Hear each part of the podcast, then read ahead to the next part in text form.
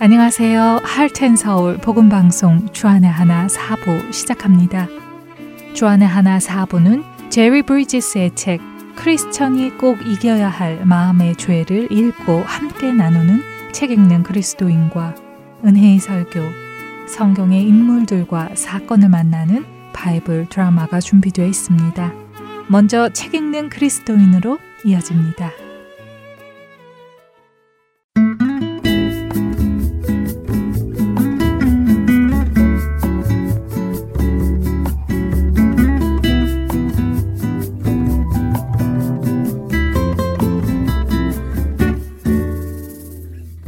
애청자 여러분 안녕하세요. 최강덕입니다. 성도들에게 추천해 드릴 만한 신앙 서적을 읽고 여러분께 소개해 드리는 책 읽는 그리스도인 시간입니다. 책 읽는 그리스도인 오늘부터는 크리스천이 꼭 이겨야 할 마음의 죄라는 책을 나누려 하는데요. 그리스도인이 하늘의 복, 참 기쁨, 구원이라는 단어들을 누리기 전에 먼저 마주해야 하는 것이 있습니다. 바로 나의 죄와 그 죄를 회개하는 시간을 마주해야 하지요. 크리스천이 꼭 이겨야 할 마음의 죄, 줄여서 마음의 죄라고 부르겠습니다. 이 책은 우리로 하나님 앞에서 거룩하고 경건한 속사람으로 거듭나게 하는 책이며 내면에 깊숙하게 뿌리박힌 죄의 본질을 낱낱이 꺼내어 마주하고 회개하게 하도록 돕는 책입니다. 이 책을 쓴 작가는 이런 말을 했습니다. 스스로 깨닫고 돌이키기가 쉽지 않은 점잖은 죄에 대해 이야기하겠지만 그러면서도 한편으로는 이 책이 우리에게 희망을 보여주게 되기를 바란다. 우리는 희망이 보이지 않을 정도로 죄에 파묻혀서는 안 된다. 하나님께서 이미 복음을 통해 우리의 죄책과 우리를 지배하는 죄의 세력을 해결해 주셨으므로 우리는 그 복음을 믿어야 한다. 라고요. 이 책을 쓴 작가는 제리 브리지스라는 사람으로 지난 2016년에 86세의 나이로 소천하셨습니다. 그는 평생 거룩과 경건을 추구하며 영적으로 성장하기 위해 끊임없이 씨름하며 많은 책을 남겼지요. 그리고 그 책들은 수많은 그리스도인들의 영적 성장에 큰 영향을 주었습니다. 그는 신실한 선경교사였으며 1966년부터 내비게이토 선교회에서 일하면서 대학생들과 사역자들을 훈련시키며 교회들과 다양한 단체를 섬겼습니다. 또한 그는 거룩한 삶의 추구, 경건에 이르는 연습, 날마다 자신에게 복음을 전하라, 넘치는 은혜, 변화되는 삶 등 다수의 책을 내었는데 제목에서 느낄 수 있듯이 거룩과 경건을 추구하며 영적 성장을 끊임없이 달려온 신학자이자 작가이자 하나님의 사람이었지요. 우리는 그의 수많은 책들 중 크리스천이 꼭 이겨야 할 마음의 죄를 나누어 보려 합니다. 사회적으로도 처벌받는 죄가 아니라 우리의 본성이자 모든 사람들이 가지고 있는 특성이야 하면서 죄로 여겨지지 않는 점잖고 세련되고 교묘한 마음의 죄를 살펴볼 것입니다. 사실 죄에 대해 나누게 되면 정죄받는 느낌도 나고 그래서 죄책감도 들고 마음이 괴로워지고 어둡고 우울한 심정을 느끼게 됩니다. 어쩌면 방송을 끄고 싶거나 그런 책을 읽다가 덮어버리고 대신 그런 생각을 지워줄 재미있는 영상을 찾아 떠나고 싶어질 수도 있습니다. 대부분 사람들은 자기 자신은 괜찮은 사람이라고 생각합니다. 그렇기에 다른 사람으로부터 격려와 용기 그리고 칭찬을 받고 싶지 정죄를 당하고 싶어 하지 않지요. 이 책의 저자는 그럼에도 불구하고 끝까지 이 책을 마주할 것을 당부합니다. 달갑지 않다 못해 점점 더 불쾌해질 수 있는 부분을 나누겠지만 이 불쾌한 소식이 정말 얼마나 나쁜 소식인지 깨닫게 되면 이후에 알게 될 기쁜 소식이 얼마나 더 없이 좋은 소식인지 더 알아보고 감사하게 될 것이라고 작가는 확신하지요.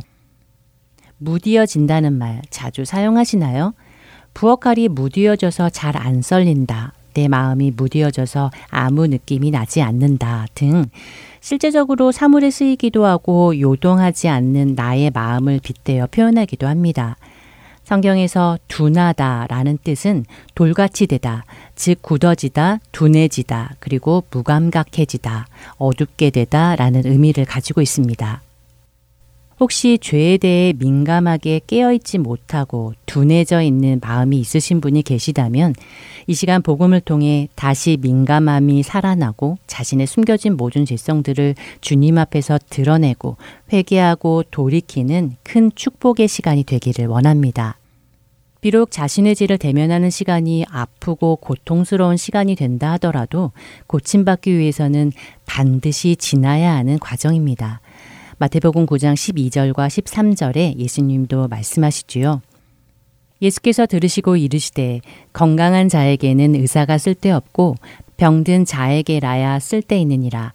너희는 가서 내가 긍휼을 원하고 제사를 원하지 아니하노라 하신 뜻이 무엇인지 배우라.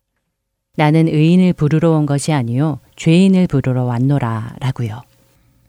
예수님의 이 말씀을 들은 사람들은 두 가지 반응을 보였을 것입니다. 나는 병든 자가 아닌데 나는 죄인이 아닌데 하는 사람과 맞소이다 나는 병든 자며 죄인입니다 하는 두 부류로 나눠졌을 것입니다. 우리가 병들었다는 것은 어떻게 할 수 있나요? 실제로 아픔을 느껴서 아, 이곳이 병들었구나 하며 알 수도 있고 아픈지도 몰랐는데 병원에 정기 검사를 받았다가 당신은 지금 치료가 필요합니다. 이곳이 병들었네요. 라고 해서 알 수도 있지요. 성경은 우리를 성도라고 부릅니다. 성도는 하나님께서 구별한 사람, 세상에서 하나님께로 부름받아 나온 사람을 뜻합니다. 가장 평범하고 지극히 성숙하지 못한 신자일지라도 우리는 성도입니다. 하나님의 교회, 곧 그리스도 예수 안에서 거룩하여지고 성도라 부르심을 받은 자들이라고 사도 바울이 고린도 교인들을 고린도전서 1장 1절에서 부릅니다. 이처럼 성도란 그리스도 예수 안에서 거룩하고 하나님의 부르심을 받은 자들인 것이지요.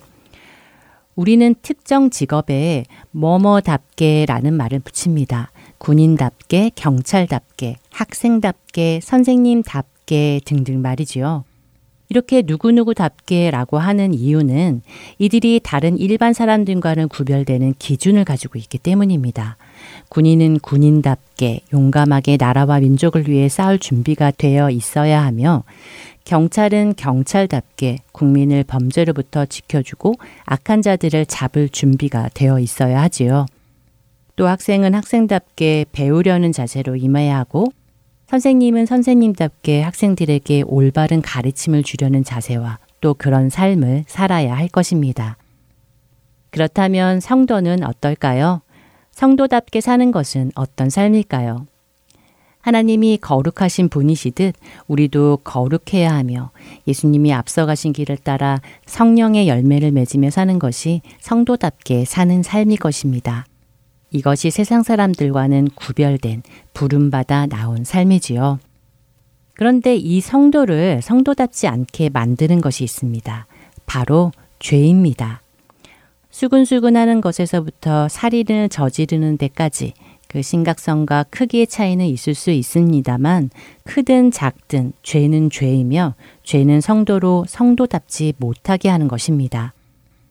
여러분은 여러분 스스로 성도인 것을 기억하며 살아가시는지요?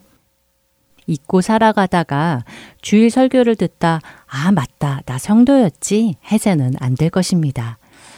하지만 많은 성도들이 자신이 성도인 것을 생각하며 살아가지 않을 뿐 아니라 험담하는 것이나 참을성이 없는 정도의 죄는 죄로 여기지도 않는 경우가 많습니다. 그 결과 성도들이 세상 사람들처럼 자기 죄를 부인하며 살아가지도 않지요. 죄로 무뎌진 크리스천들의 마음을 터치하면서 점잖고 교묘한 마음의 죄를 회개하라는 제리 브리지스의 메시지에 응해 보시겠습니까? 하나님 앞에서 거룩하고 경건한 속사람으로 거듭나고 싶지 않으신가요? 그것을 원하신다면 앞으로 마음의 죄라는 이 책을 함께 읽어나가며 죄를 대면해 보시기 바랍니다. 책 읽는 그리스도인 여기에서 마치겠습니다.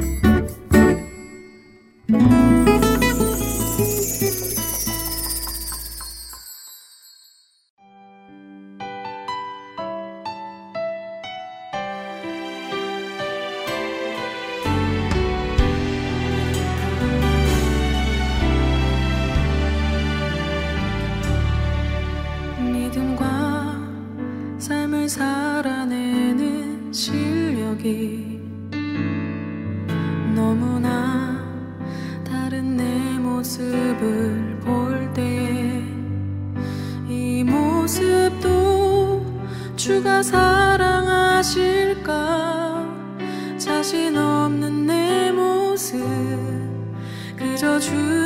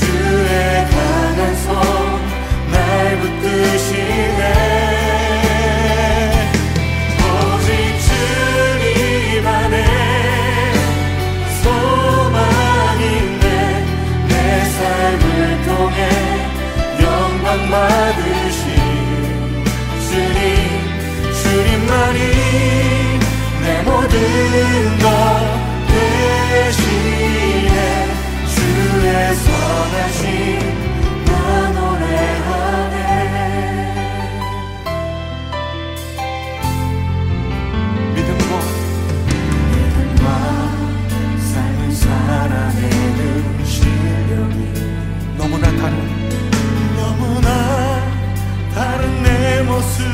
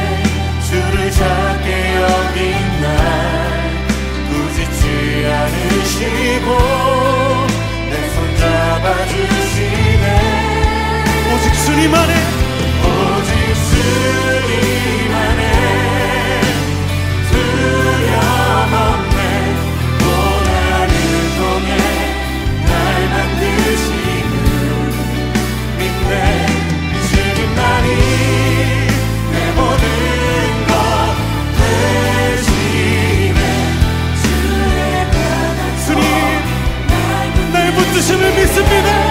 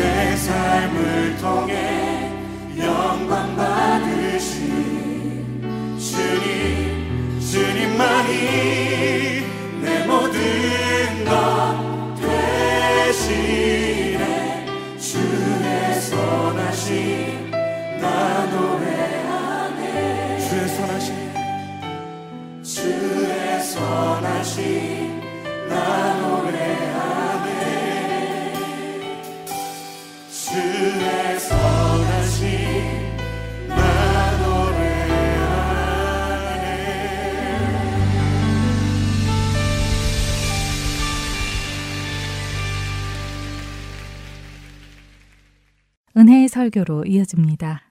오늘은 테네시 낙스빌 한인 사랑교회 정진은 목사님께서 요한계시록 2장 12절에서 17절을 본문으로 가치 있는 우리에게 가치 있는 삶이라는 제목의 말씀 전해 주십니다. 은혜의 시간 되시길 바랍니다. 곧 창세전에 그리스도 안에서 우리를 택하사 우리로 사랑 안에서 그 앞에 거룩하고 흠이 없게 하시려고 그 기쁘신 뜻대로 우리를 예정하사 예수 그리스도로 말미암아 자기의 아들들이 되게 하셨으니 여러분 아멘이십니까? 창세전에 우리가 이 땅에 태어나기도 전에 어떤 것을 할 수도 없는 그때에 우리가 하나님 앞에 뭘 잘난 것을 보여드리기도 할 수 없는 그때에 하나님은 우리 자체를 존귀하게 여기시고 우리를 사랑하셔서 택해 주셨다는 거예요. 그리고 우리가 얼마나 가치 있는 자인지 예수 안에서 이 말뜻은 우리가 너무나 가치 있길래 그 가치 있는 우리를 증명하고자 독생자 예수 그리스도를 이 땅에 보내셨고 그분이 자신의 생명을 바치면서까지 우리에게 너희는 이렇게 가치 있어. 내가 너희를 이렇게 존귀하게 여겨. 너희는 내 생명보다도 존귀한 자들이야. 라는 것을 확증해 주신 게 예수 그리스도 안에서 그분의 십자가의 사건이라는 거예요. 그분은 우리가 얼마나 가치 있는지 그 십자가의 고난과 죽으심으로 보여주십니다. 그리고 이제는 은혜를 주셔서 예수 안에서 예수님을 믿게 만드시고 더 나아가서 하나님의 놀라운 존귀한 자녀로 만들어 주셨다는 거예요. 여러분 여기는 이유가 존재하지 않아요. 여러분이 잘나서도 아니에요. 여러분이 착한 일을 해서도 아니에요. 여러분이 하나님 앞에 뭘 잘 보여서도 아니에요. 창세 전이란 말은 여러분이 태어나기도 전에 아무것도 안 했던 그때를 얘기해요. 그냥 여러분의 존귀, 여러분의 자체가 그냥 너무나 존귀하게 그런 가치롭게 여기셔서 여러분을 택하셔서 십자가 지셨다는 거예요. 그리고 내가 너희를 그렇게 택해주고 여겨주고 십자가 진 이유를 오늘 이 말씀은 말씀하시는데 뭐라고 말씀하시냐면 내가 너희를 위해서 그렇게 십자가를 지고 내가 너희를 위해서 그렇게 창세 전에 택한 이유는 바로 그리스도 예수 안에 있는 너희를 거룩하고 흠없는 자로 만들기 위함이라고 말씀하세요. 여러분 이것이 바로 가치 있는 우리를 가치 있는 삶인 조금도 흠이 없고 완전한 거룩한 사람 삶으로 인도하시려는 하나님 아버지의 마음이에요. 우리의 가치가 너무나 존귀하기 때문에 하나님은 그대로 우리를 선택해 주셨어요. 그리고 선택해 주셨는데 우리에게는요, 흠이 좀 있는 거예요. 우리에게는요, 거룩하지 못한 구겨진 모습들이 있는 거예요. 그래서 하나님의 예수님을 보내셔서 우리를 택하시고 하나님의 자녀로 만드셔서 그분이 원하시는 삶을 뭐냐면 우리가 성공하고 우리가 더 나은 삶을 살아가는 게 아니라 약간 흠이 있고 거룩지 못한 그 모습이지만 예수 그리스도를 통해서 우리가 이렇게 펴지기를 원하시는 거예요. 그분은 우리의 흠이 없어지기를 원하시는 거예요. 그분은 원래의 가치처럼 다시 한번 이 세상 속에서 당당한 모습으로 서기를 원하시는 거예요. 이게 우리 하나님 아버지의 마음이에요. 그래서 오늘 말씀을 보면요. 오늘 예수님은 가치 있는 우리가 가치 있는 삶을 살아갈 수 있도록 뭘 하시는지 아세요? 막으세요. 가치 있는 우리가 가치 있는 삶을 살아갈 수 있도록 막으십니다. 여러분 이게 무슨 말씀인지 오늘 말씀을 한번 봐보세요. 13절을 보시면 오늘 편지는 버가모라는 교회에 보냈어요. 버가모 지역에 있는 교회인데요. 어, 예수님이 그들이 어디에 사는지를 아신다고 말씀했는데 어디에 산다고 말씀해요? 사탄의 권자. 예수님께서 이렇게 말씀하신 이유는요. 버가모는 기본적으로 우상이 들끓는 지역이었기 때문에 그래요. 여러분 거기는요. 로마 제국 최초의 황제였던 아우구스투스의 신전이 있었고요. 그뿐만이 아니라 제우스 신전, 아데나 신전, 디오니우스 신전, 그리고 의료의 신이라고 하는 의수로의 신이라고 하는 아스클레피오스 발음하기도 어려운 아스클레피오스의 신전이 있었어요. 이와 같이 버가모에는 수많은 신전들, 수많은 이교들, 수많은 사원들이 질비했어요. 그래서 예수님은 그곳을 사탄의 권세가 있는 곳이라고 말씀하신 거예요. 근데 여러분 한번 생각해 보세요. 이런 곳에서 신앙을 지키는 게 쉬웠을까요? 어려웠을까요? 당연히 어렵죠. 근데 참 대단한 건 13절을 다시 한번 봐보세요. 그렇게 수많은 유혹과 그런 수많은 정욕이 있는 그곳에서 예수 그리스도의 이름을 위해 순교자가 나오고요. 그렇게 수많은 유혹이 있는 그곳에서 그들의 믿음은 굳건하게 지켜집니다. 예수님이 일곱 교회에 항상 칭찬하는 부분은 이 부분이에요. 그들이 양적으로 너희 교회가 성공했다, 너희 교회가 부흥했다 라고 칭찬하지 않으시고요. 예수님이 모든 교회마다 칭찬하는 유일한 칭찬할 것은 세상과 타협하지 않고 거룩하고 흠없는 자의 모습으로 살아가는 것을 칭찬하세요. 여러분 우리가 이것만 봐도 하나님 아버지가 우리에게 원하시는 것이 무엇인지를 알 수 있어요. 근데 이게 정말 대단한 일이었는데요. 그럼에도 동시에 수많은 도전과 유혹이 있는 건 사실이잖아요. 여러분 우리가 잘 아는 얘기가 있잖아요. 맹모 삼천지교. 이게 무슨 얘기예요? 인간은 어쩔 수 없이 환경에 영향을 받는다라는 거예요. 인간은 어쩔 수 없이 연약해가지고 환경에 노출되면 그 환경에 영향을 받아서 넘어질 수밖에 없다라는 걸 얘기하고 있는데요. 이 교회에도 그런 자들이 있었어요. 이렇게 수많은 이런 이교도들이 있으니까, 이런 신전들이 있으니까 수많은 유혹들이 와서 15절 봐보세요. 우리 한번 같이 읽어보겠습니다. 함께 읽겠습니다. 시작. 이와 같이 내게도 니골라당의 교훈을 지키는 자들이 있도다. 니골라당이 무엇인지는 많은 자료가 남아 있진 않아요. 그러나 아, 제가 연구해 본 결과 모든 학자들이 동의하게 얘기하는 건 뭐냐면 이 니골라당은 영지주의자였다라는 거예요. 영지주의자가 누구였냐면 이 사람들이 주로 얘기하는 건 뭐냐면 만약에 너희의 영혼이 구원받았다면 너희의 육신은 마음껏 살아도 돼. 이미 너희의 영혼이 구원받았다면 아, 너희의 육체는 마음껏 살아도 돼. 이 사진처럼. 흥청망청, 술에 취하고, 성적으로 타락하고, 이렇게 해도 너희 영혼만 구원받았다면 너희의 영혼이 중요한 거지, 육은 상관없으니까 마음대로 살아도 돼. 라고 했던 사람들이 니골라당이고, 이들의 거짓된 가르침에 넘어가는 사람들이 버가모 교회 안에 있었다라는 거예요. 이들이 버가모 교회 들어와서 성도들에게 이 정도는 괜찮아. 너희 구원받았잖아. 이 정도는 괜찮아. 여러분 아까 제가 분명히 얘기했어요. 여기에 치료의 신, 의료의 신이라고 했던 아스클레피오스 신전이 있었다고. 근데 그분들이요. 이 신전에서 의술 행위를 하는데 치료받기 위해서 했던 것들이 정화 의식이에요. 근데 이 정화 의식은 뭐냐면 거기 안에 있는 여자 사제들과 성행위를 해야 돼요. 성행위를 하면 아스클레피오스라는 신이 그 사, 여사제를 통해서 그를 정화시켜서 치료를 받을 수 있다라고 생각했어요. 이게 너무 유명했거든요. 이, 이 도시에서. 그래서 사람들은 예수를 믿어도 그 여사제들과 성적 행위를 합니다. 치료를 받기 위해서. 그래서 14절 봐보세요. 뭐라고 책망하시냐면 너희가 우상 제물을 먹겠다. 우상을 섬겼다라는 거예요. 그리고 행음하게 했다. 성적으로 살았겠다. 니골라당 사람들이 교회에 들어와서 이렇게 얘기한 거예요. 그 정도 괜찮아. 왜? 그 문화야. 그거는 예수님을 믿는 믿음을 저버리는 게 아니라 그건 문화야. 너희 교회 다니잖아. 너희 예배 드리고 있잖아. 너희 속으로 활동하고 있잖아. 심지어 성경 공부하고 있잖아. 너 예수 믿어서 구원 받았잖아. 너 하나님의 아버지라고 부르고 있잖아. 아들이라 딸이라 여기고 있잖아. 그러면 괜찮아. 이건 문화야. 이건 문화니까 이 정도는 내가 이 문화 속에서 얼마든지 받아들일 수 있어. 그래야 이곳에선 살아갈 수 있는 거야.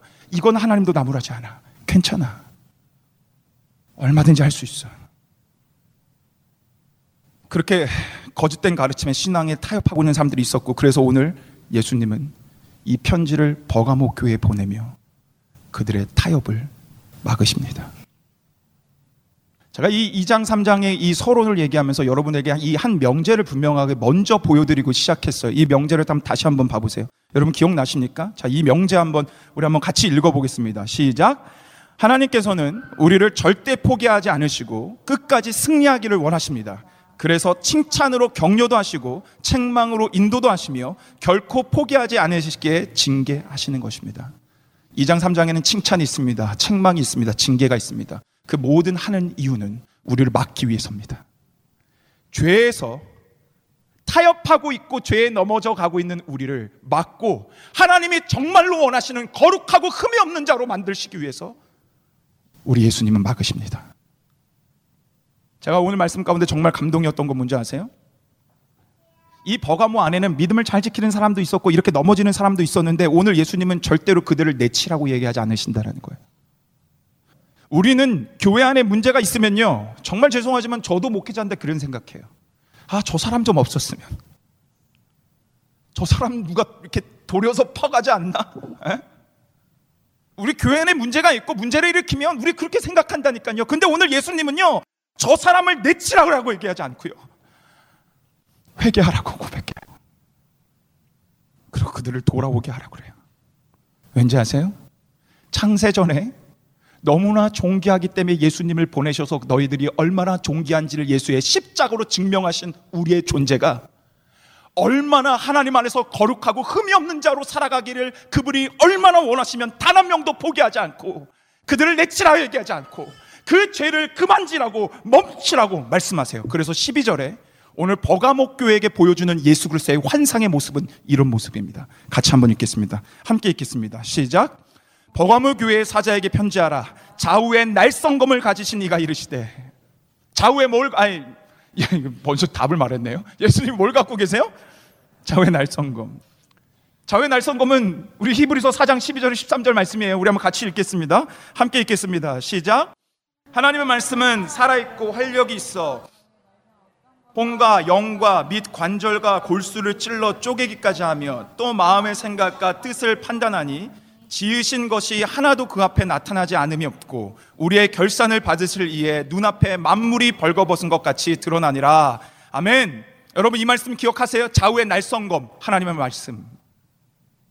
여러분 이 말씀의 검이 선포되어질 때 오늘 이 말씀 히브리서 말씀 봐보세요. 아무것도 감출 게 없대요. 골수는 우리 뼛속 안에 있는 거예요. 아무도 못 보는 그거지만 하나님의 말씀 그것을 볼 수 있다라는 거예요. 우리가 하나님 앞에 감춰졌던 죄가 있다면 말씀이 그것을 드러내게 한다라는 거예요. 여러분이 항상 날 주일마다 아니면 말씀 앞에 설 때마다 그 말씀은 우리가 생각지도 못한 죄를 발견하게 해준다는 거예요. 폭로하게 한다는 거예요. 아무도 모르는 그 죄를 골수 가운데 숨겨놨던 그 죄를 말씀이 드러나게 한다는 거예요. 말씀 앞에 어떤 것도 감출 게 없다라는 거예요. 그 검을 가지신 이가 버가목 교회 앞에 우리 앞에 서 있습니다. 근데 좌우의 날성검입니다. 공의와 사랑을 얘기한다 그랬잖아요. 말씀은 단지 우리의 죄를 드러나는 것뿐만 아니라 사랑. 내가 너의 그 죄를 용서하기 위해 십자가 졌어. 내가 그 너의 추악한 죄를 용서하기 위해 깨끗하게 하기 위해 내가 십자가 졌어. 그 사랑과 은혜로 이끄는 게 좌우의 날성검이라고. 그리스도인은 그래서 회개합니다. 죄가 지적받았기 때문에 회개하는 게 아니라 그 죄를 아무런 대가 없이 십자가의 대가로 깨끗하게 용서하신 예수 그리스도의 십자가가 있으니 그 앞에서 그 은혜와 사랑 앞에서 회개하는 거예요.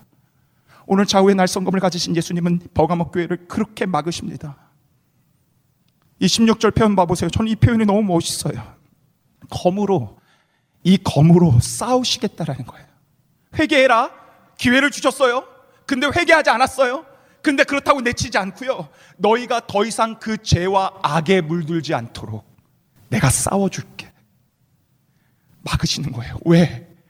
우리 예수님이 가장 원하는 건, 우리 예수님이 가장 원하는 건, 우리가 이 땅 가운데 성공하고 이 땅 가운데 잘 나가는 것이 아니라 내가 이 땅 가운데 뭐래도 드러내는 것이 아니라 우리 하나님이 가장 원하시는 건 우리 예수님이 십자가 지신 이유는 우리가 이 땅에서 거룩하고 흠이 없는 자로 살아가기 위해서 오늘 싸우겠다라고 말씀하세요. 여러분 이게요 하나님의 열심이에요. 이것이 하나님의 의지의 표현이에요. 여러분과 저를 향한 하나님의 의지와 열심의 표현이에요. 내가 싸워주겠다. 여러분 말씀의 검은요 성령의 검을 의미해요. 에베소서 6장 말씀을 봐보세요. 성령의 검, 검, 곧 말씀의 검을 의미한다 그랬잖아요. 이 말은 뭐냐면요. 만약에 여러분과 제가 예수님을 믿어서 성령 하나님을 지금 모시고 있다면 성령 하나님은 여러분 안에서 반드시 죄에 대해서 책망하신다는 거예요. 여러분이 정말 예수님을 믿으신다면 여러분 안에는 바덜되는 삶이 있을 수밖에 없다는 거예요. 여러분 안에는 성령 하나님이 여러분을 책망하는 소리가 들릴 수밖에 없다는 거예요. 여러분의 양심을 통해서 성령 하나님은 역사하십니다. 말씀을 통해서 역사하십니다. 심지어 SNS를 보는 거 가지고도 역사하십니다. 심지어 뉴스를 통해서 기사를 통해서도 보면서 하나님은 분명히 여러분이 잘못돼 가고 있는 걸 막으십니다. 이것이 여러분을 죽도록 사랑하시는 우리 주 하나님 아버지의 열심이며 의지입니다. 사실 제가 이 2상 3장을 제가 말씀을 연구하고 묵상하면서 제가 정말 큰 회개를 하고 있는 중이에요. 제가 정말로 이 말씀을 묵상하면서 제가 진짜 회개했던 건 오늘 말씀에는 니골라당이 나오는데요. 다음 말씀에는 이세벨이라는 거짓 선지자가 나와요. 근데 제가 이 말씀을 계속 묵상하면서 내가 혹시 내가 혹시 이세벨과 내가 혹시 니골라당의 사람은 아닐까? 내가 분명히 목회자라고 세워졌는데 내가 혹시 그 거짓 선지자의 일들을 하고 있는 건 아닐까? 제가 지지난주에 우리 총회 다녀왔어요. 총회 가면 여러 세미나를 들어요. 근데 그 중에 하나가 뭐였냐면 How to train elder and deacons 였어요. 장로와 집사를 어떻게 훈련할까? 이걸 세미나에서 제가 그 세미나를 듣다가 하나님께서 제 안에 얼마나 큰 회개를 주시고 얼마나 큰 망치로 저를 때리시던지 거기서 그 강의하셨던 목사님이 뭐라고 말씀하시냐면 이렇게 얘기했어요. Do not afraid of holding high standard because they are called by higher calling from God. 장로와 집사에게 교육할 때 높은 standard를 포기하지 말래요. 높은 standard로 장로와 집사를 교육하는 것을 두려워하지 말래요.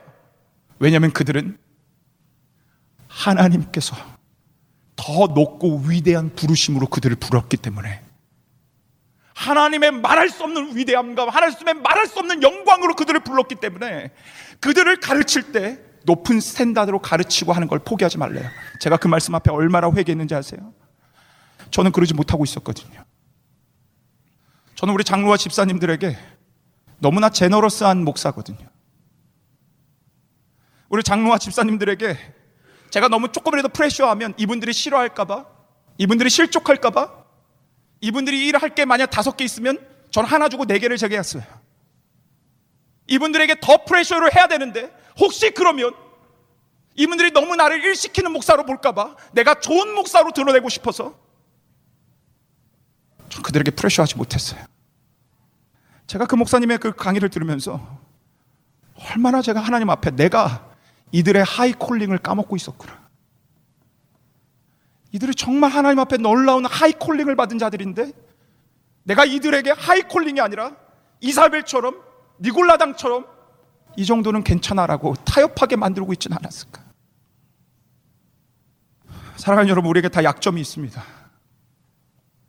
누구는 게으름이 있고요. 누구는 성적인 부분이 있고요. 누구는 돈에 대한 약점이 있고요. 누구는 술 취함이 있고요.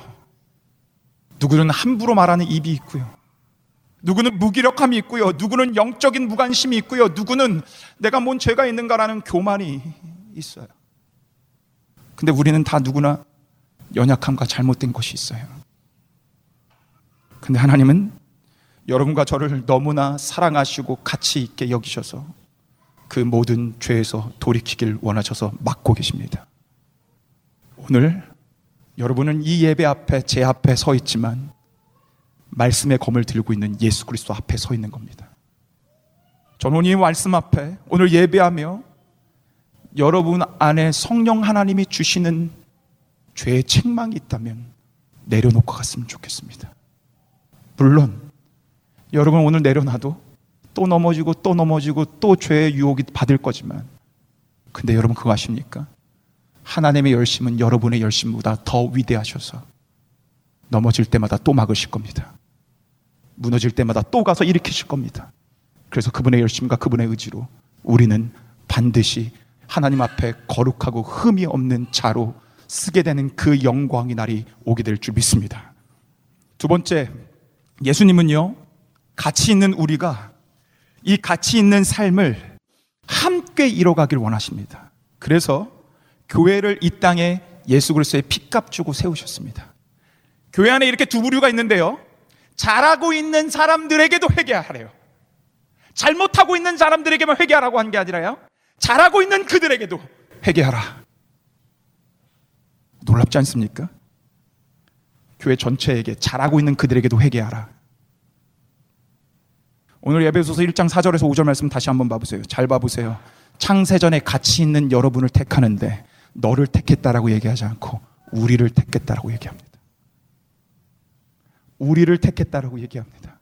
우리를 택해서 우리를 우리를 자녀라고 말씀하지 않고 자녀들이라고 복수를 사용합니다. 왜냐?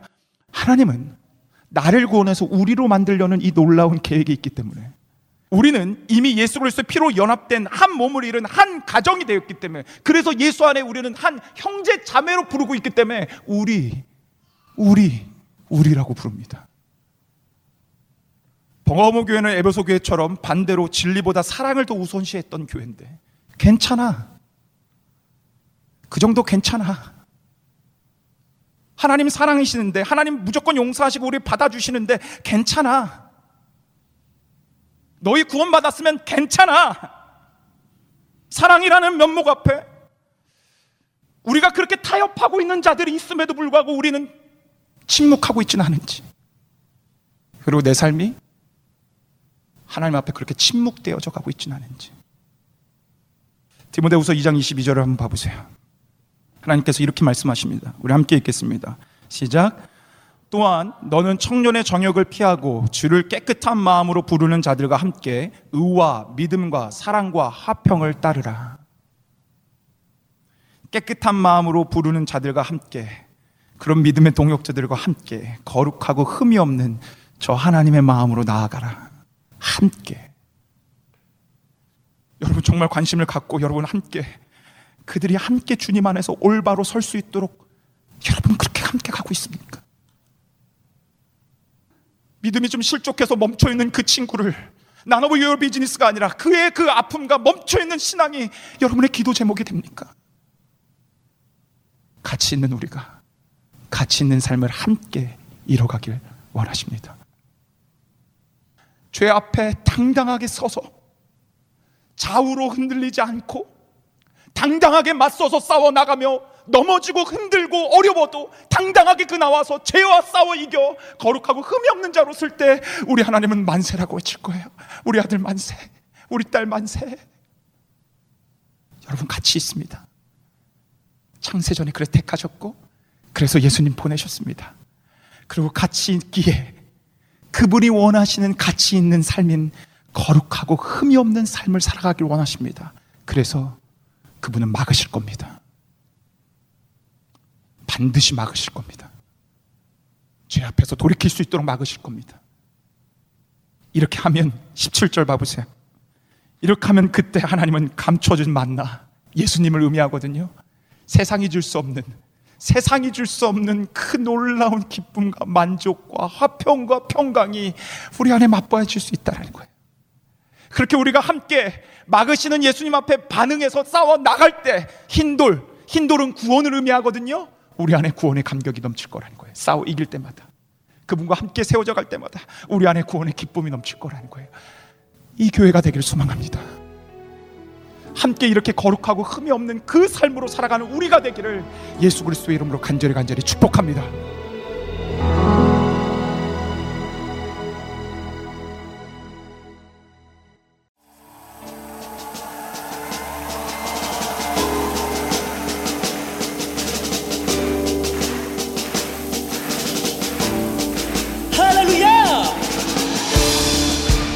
우리가 주님 앞에 섭니다. 주님의 거룩한 보좌 앞으로 행진해 나갑니다. 우리의 예배를 받아 주시옵소서. 하늘에 가득한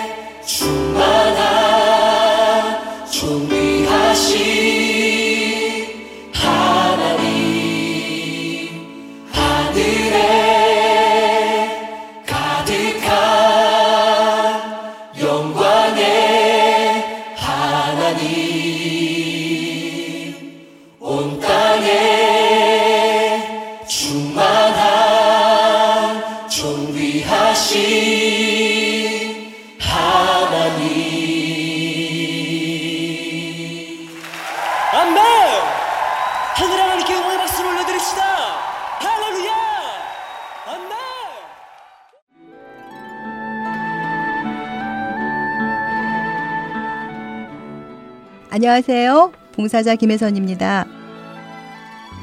매주 금요일마다 CD를 각 지역으로 배송해 드리는데요. 최근 CD를 받지 못하시는 분, 파손된 CD를 받으시는 분들이 많다는 소식을 들었습니다. 매주 만들어지는 CD에는 많은 분들의 정성이 담겨 있고 예수 그리스도의 복음이 담겨져 있습니다. CD가 잘 전달이 되지 않을 때 저희 또한 마음이 너무 아픈데요. 혹시 CD를 받지 못하셨거나 부서진 CD를 받으셨을 때에는 저희에게 연락을 주세요. 사무실 전화번호 602-866-8999입니다.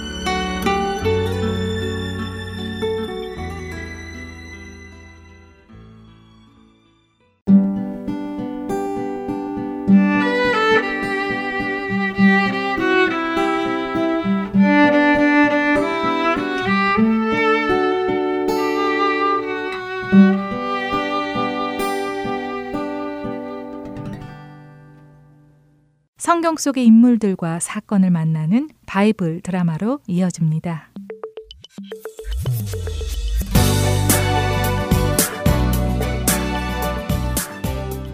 시청자 여러분 안녕하세요.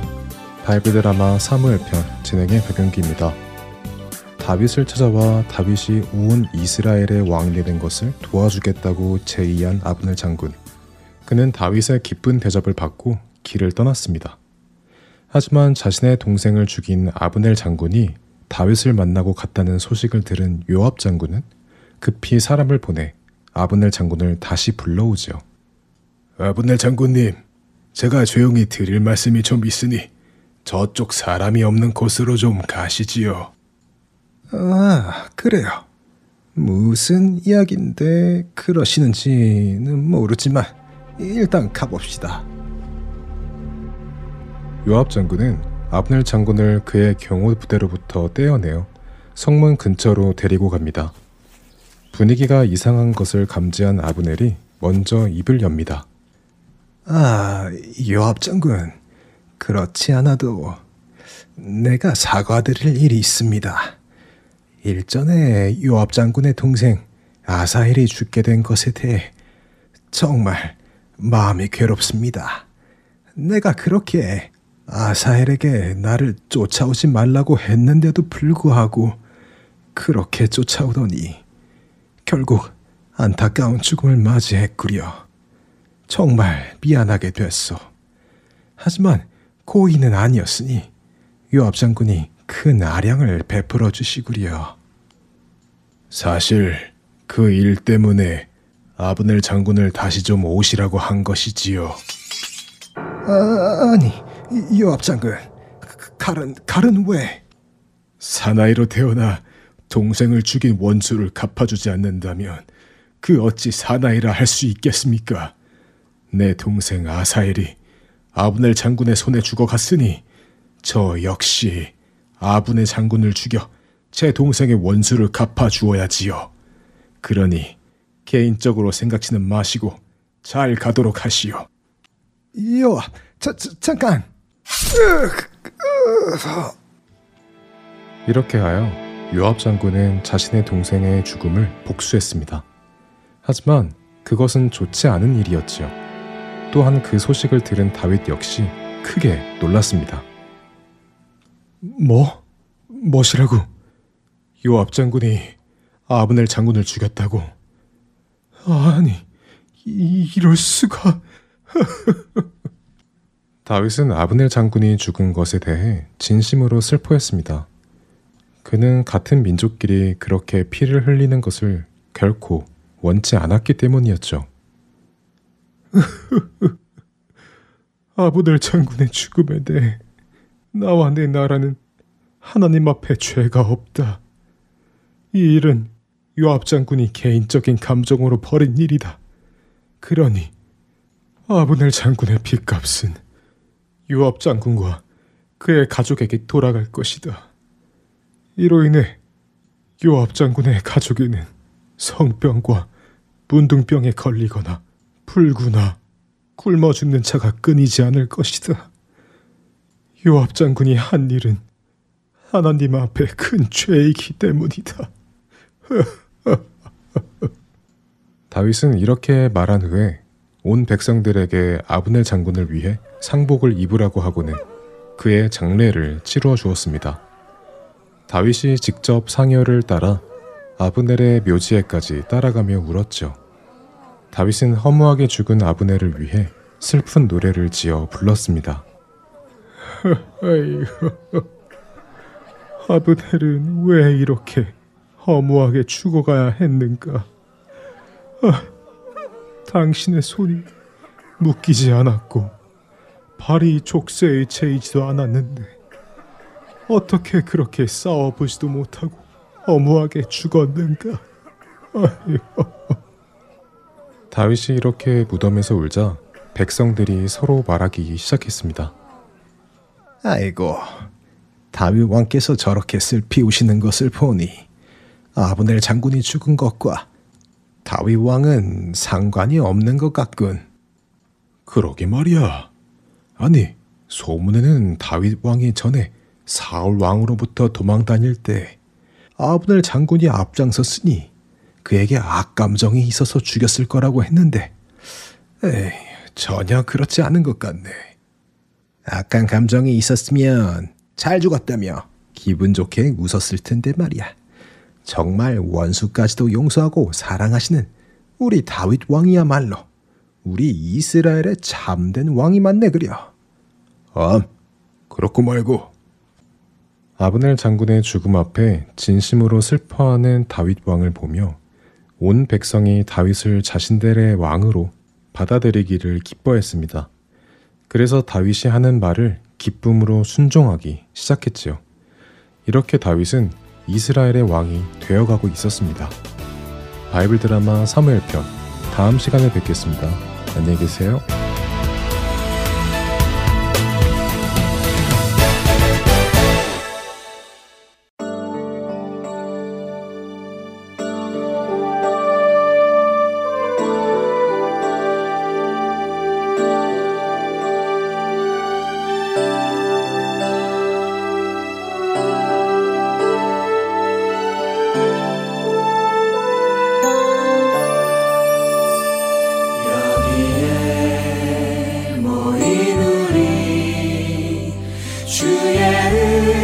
은총 받은 자여라.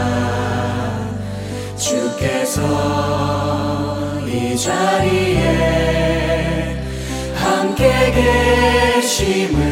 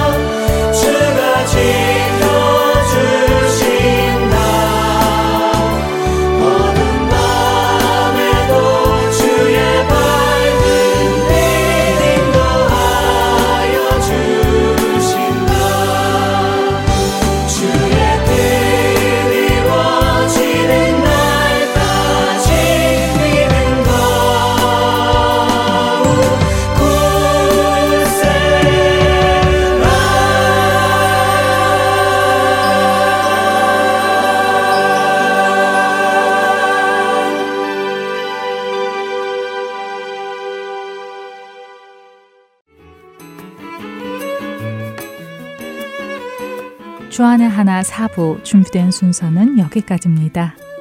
언제나 주 안에서 충만한 은혜와 평강을 누리시길 소망하며 오늘은 여기서 마치겠습니다. 다음 시간까지 안녕히 계세요. 고맙습니다.